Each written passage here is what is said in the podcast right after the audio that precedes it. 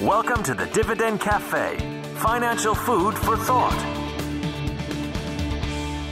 Hello and welcome to this week's Dividend Cafe podcast. I am recording just after the market is opened on Thursday morning, the 17th of January. We're moving right along through the new year and uh, as it stands now on the week, uh, with still plenty of time to go here on Thursday and all day Friday, uh, this week appears to be a, another positive week in the market. Not hugely so, but uh, you know, a little over 100 points to the upside net net, and uh, this comes after what's already been a uh, about a four percent plus change move higher on the year in the S&P 500 more than that on a percentage basis since the market low was hit on Christmas Eve. And so, yeah, market's feeling a little bit more positive, and, and here we are. I'm going to cover as much as I can here today till I run out of time, and uh, hopefully that won't happen. But there, it's a pretty long dividend cafe this week, and I feel good about uh, what we have done at dividendcafe.com. A couple of different charts, not a ton there, but um, if you want to catch some of it in, in written form, we certainly always recommend it. Um, well, let's address that issue about market optimism just to start us off here today. Are markets, in fact, turning optimistic? The fact of the matter is that the fundamentals were not pessimistic last month either. What happened last month was pessimistic sentiment combined with timing, uh, technical factors, totally kept buyers out and it went too far, too fast, uh, which is often prone to do. But with no news at all, the sentiment has reversed, um, at least for now. It's what markets are are about: unpredictable sentiment that can move on a dime. Um, it's why sentiment is uninvestable as far as we're concerned the fundamentals are good earnings growth, U.S. economic backdrop, but there are certainly headwinds that can't be ignored. What are the positive and, and negative elements in the current market environment? Well, the the first sort of negative headwind that lingers out there is a, the potential for a Federal Reserve that will extract so much dollar liquidity out of the economy that it will starve credit markets. Another negative is the trade war that is still, as of now, not resolved. By the way, not just with China, but the potential of auto import tariffs uh, out of the European Union. Uh, not only that it does not get resolved, but in fact could escalate. Um, now, putting aside all the politics or the belief that it's about time someone stand up to China and those types of things, just purely from an objective market standpoint, if we think that this cannot get worse, and that there is not any risk to the economy out of where things stand in the trade war, we're living in a fantasy world. Um, uh, then I guess the other negative headwind dovetails very much with the other two I just mentioned, and that is that up against the constrained, the potentially constrained credit markets and the potential suppression of global trade would be the risk of business investment, business spending, capital expenditures reverting to the Obama era levels.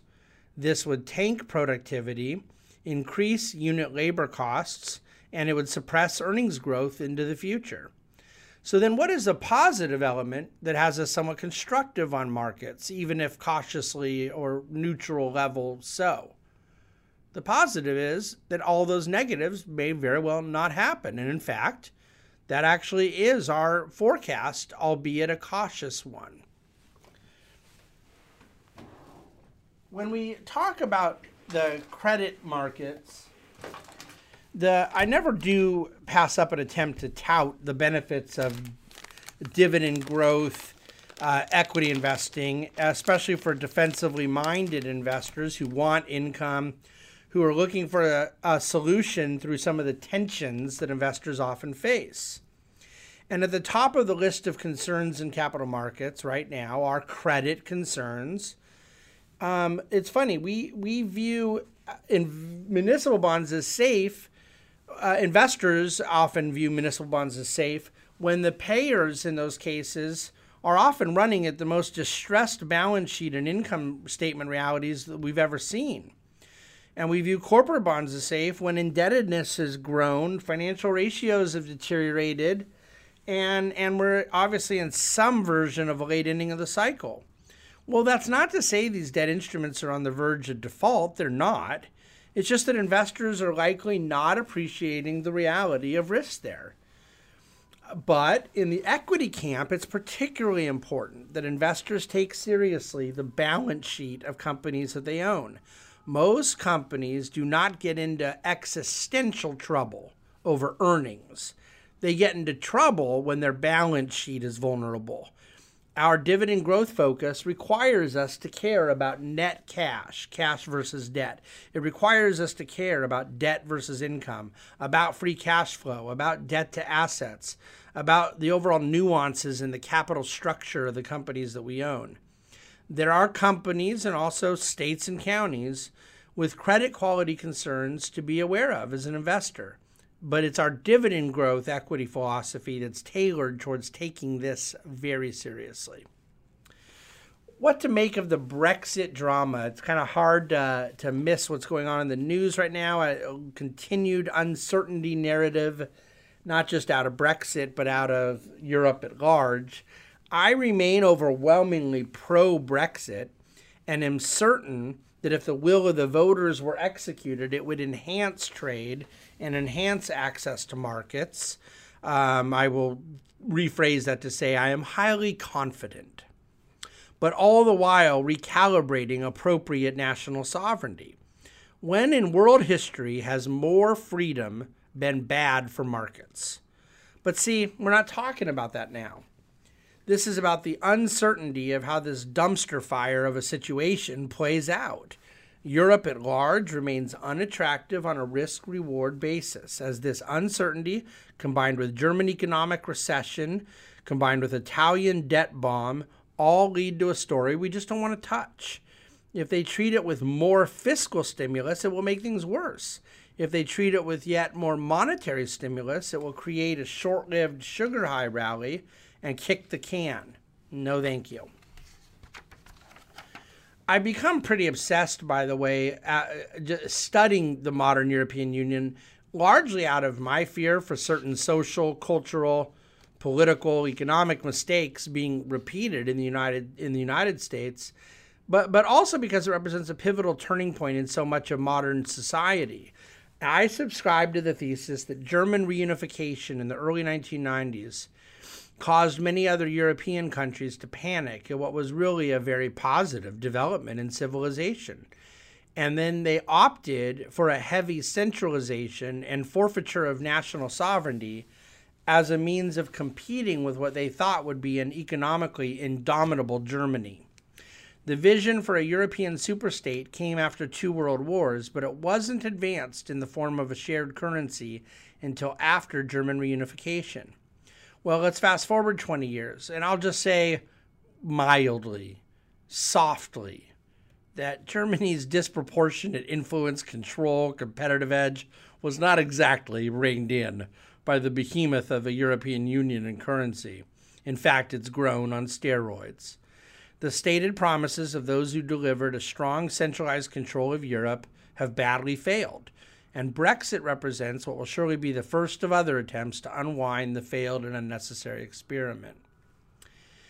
Uh, let's move to back to the United States. Talk about the Fed for a, a, minute. I keep getting asked what my forecast is for the Fed in 2019, so I may as well answer. The caveat to my rate forecast is that I'm completely stealing it from the present state of the Fed futures market. I have no rate forecast of my own. I work off the belief, fallible as it may be, though I don't think so, that the Fed will not shock the markets, perhaps ever again. And the Fed funds futures are saying what I am saying in my 2019 Fed forecast no hikes, no cuts. Think about the year 2016, one of our big themes of this year. As for balance sheet reduction, what is called quantitative tightening, $50 billion a month, I think, will prove too aggressive for credit markets to swallow. I think if they go back to 10 to 20 billion a month, it would rally markets. And if they were to eliminate that roll off uh, altogether, I think it would be the biggest capitulation in Federal Reserve history.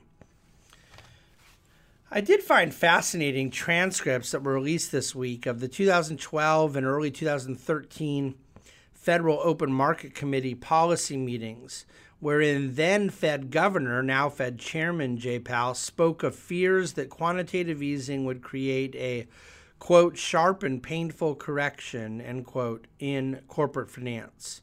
He voted for the famous QE3 bond buying initiative of 2012. It lasted through 2014 but in 2013, he warned that such transactions should be cut before bubble like terms surfaced. He said, I would take the next opportunity to taper. He even made reference to how it could be done in a way that didn't shock markets. Well, by 2015, well before he was a candidate to replace Janet Yellen, he had changed his mind. He commented that through that though the concerns people like him had were appropriate, they hadn't surfaced and neither inflation nor asset bubbles had become an issue. But perhaps this is the quote from Chairman Powell that's proven more prescient than all. Quote, long periods of suppressed volatility can lead to the buildup of risks and to a disruptive ending. The idea that monetary policy can ignore that is not credible to me. Words from Jay Powell in October of 2013. Fascinating stuff considering the landscape in which we find ourselves. Separating the taxed from the untaxed. It's always a good idea to separate the broad discussion of bonds from the specific discussion of municipal bonds. Treasuries, corporate bonds, municipal bonds, all are impacted by prevalent interest rates Yet all three do have potentially different supply and demand characteristics from one another. Um, supply, of course, comes from issuance. And in theory, if the federal treasury deficits expand, there will be a higher supply of treasury bonds in the marketplace. And inversely, if issuance of new municipal debt is a net negative, more bonds are maturing than are being issued, you would face less supply of um, municipals in the overall marketplace. Okay, not not rocket science here. Both categories of bonds get their demand in a low rate environment from those seeking a safe haven asset class. That strikes me as unlikely to go away anytime soon. So, yeah, pretty constant demand, but then different variations around supply. Well, um, if municipal bonds are going to have a net negative supply in uh, relative to 2018, um, I, I, think that that ought to bode well, um, and that the total return for 2019 will be most impacted by broad interest rate movement.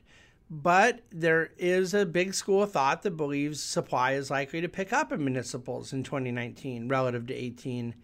Um, so it just it, it, it's a very complicated landscape in terms of measuring supply demand characteristic around different categories of, of fixed income instruments. Uh, the other factor that will certainly come into effect at some point is the cyclical economic health of particular states, counties, cities. You have to remember that the revenues backing most of these bonds have been very strong as we've been in a you know high tax revenue, high pro-cyclical economic expansion at whatever point we end up suffering from some contraction, it could go the other way. As far as our view of tax free bonds in 2019, we have moved to a more concentrated maturity structure uh, rather than spreading out our bonds across a plethora of maturities from short term to long term we've tried to be more targeted. At the desired duration we have higher concentration of bonds all around that maturity as opposed to averaging to that maturity with a wider ladder. Um, we think that that's important when the yield curve is flattening and it's one of the great reasons why active management in municipal bonds is so important especially in an asset class that doesn't uh, promise a significant amount of return um, the student debt fiasco is something that I get asked about from time to time, and I constantly refer to it as more of a cultural and a policy debacle uh, within American higher education um, because of the fact that its funding mechanism, which is known as debt, uh, continues to be just a bizarre story no one seems to want to talk about. 20% almost, not quite yet, but nearly 20% of the present $1.5 trillion of student debt is in default. And that number is projected to get as high as 40% within five years. But see, the creditor in this situation is the government, uh, almost entirely the government. So it doesn't offer a parallel to the financial crisis where the banking system was the creditor and therefore a gargantuan hole was created in the balance sheet of our national private economy. That empirical comment should not be interpreted as, all, as saying all is rosy. For those who believe in the insanity of permanently increasing housing prices, is there reason to believe that maybe $600 billion of student debt default might hinder some first time home buyers in the years ahead? As is always the case in economics, it's never just what you see on the surface, but is the second, third, and fourth order effects that have to be understood. Uh, let me make a comment on the consumer staples sector. It's a sector we've been heavily invested in for many, many years. I love the idea on a bottom up basis of high quality companies with strong balance sheets that have that, that basically have have to buy products for sale that pay out attractive dividends, the growing dividends to their investors. We certainly own several companies that meet that criteria in our portfolio, and we have for a long time. But it is incumbent upon me to point out in the aftermath of portfolio rebalancing that we've done recently, valuations matter. We want our weightings of various companies to reflect value. And sometimes very good companies get expensive and have to be trimmed and that doesn't contradict the underlying positive message. Uh, as we get ready to sh- close up here, active oil rigs up 18% year over year, active natural gas rigs up 9% year over year. Just a basic reminder that the more volume of production of, of liquid commodities, oil and gas, the greater revenue stream to those companies that have to transport and store such uh, uh, petroleum product. So more production equals more transit needed of the commodity itself. The rig count is going in the right direction in that in that uh, sense. Um, there's a great chart at Dividend Cafe that I think speaks to the debate about active versus versus passive exposure in the small cap space and why there is such a high percentage of the index right now that is uh, uh, negative earnings as a company. Um, and we've gotten back near all time highs in that range after nearly 20 years. And I think that this speaks to the reality of, of active managers uh, not being so leveraged to every single uh, type of company under the sun, regardless of earnings profile, debt profile, etc. Um, one thing I don't think about the December market sell off that's gotten enough attention, uh, it, that I don't think has gotten enough attention, is the collapse in longer term bond yields, making a case for higher risk asset valuation. The 10 year bond yield essentially dropped from 3.25% to 2.65%. I mean, that's a massive move down. And yet at the same time, we now hear the Fed getting more dovish. So you have a very likely more dovish Fed in 2019 and a lower rate environment. Um, look, these things are not just a benchmark for borrowing cost, although they certainly are that, but they're more than that. They're also a reference for the valuation of assets, as risk assets are priced up against some risk free rate. The lower these valuation benchmarks are, the higher equity valuations can be found to be justifiable. The tension point is that a 2.5 to 3% yield on the 10 year Treasury suggests underwhelming economic growth, but it also suggests a market multiple in, in the S&P 500 or whatever, whatever the risk benchmark is that's higher than its own median. All right, let me leave it there. Great chart of the week at dividendcafe.com about the history of yield curve inversion. Um, I really hope you'll reach out questions about the fourth quarter that is completed, about our posture going into the first quarter. Uh, we, you know, a lot of things going on right now at the Bahnsen Group, and really significant portfolio rebalancing was done across our client accounts this week that we find to be very constructive. So we encourage questions, um, comments, and and as far as this particular podcast goes, uh, we would love for you, whether you're a client or not a client, to subscribe to the podcast in your feed at iTunes or Google Play or Stitcher or whatever it is you listen to. Uh, it helps us and it helps you to have it directly into your podcast feed. Of course, you can always you know rate us and, and review us. We I mentioned that sometimes it helps us as well. But um, I'm going to leave it there for the podcast, and I do wish you a very wonderful weekend. Reach out anytime, and thank you for listening to the Dividend Cafe.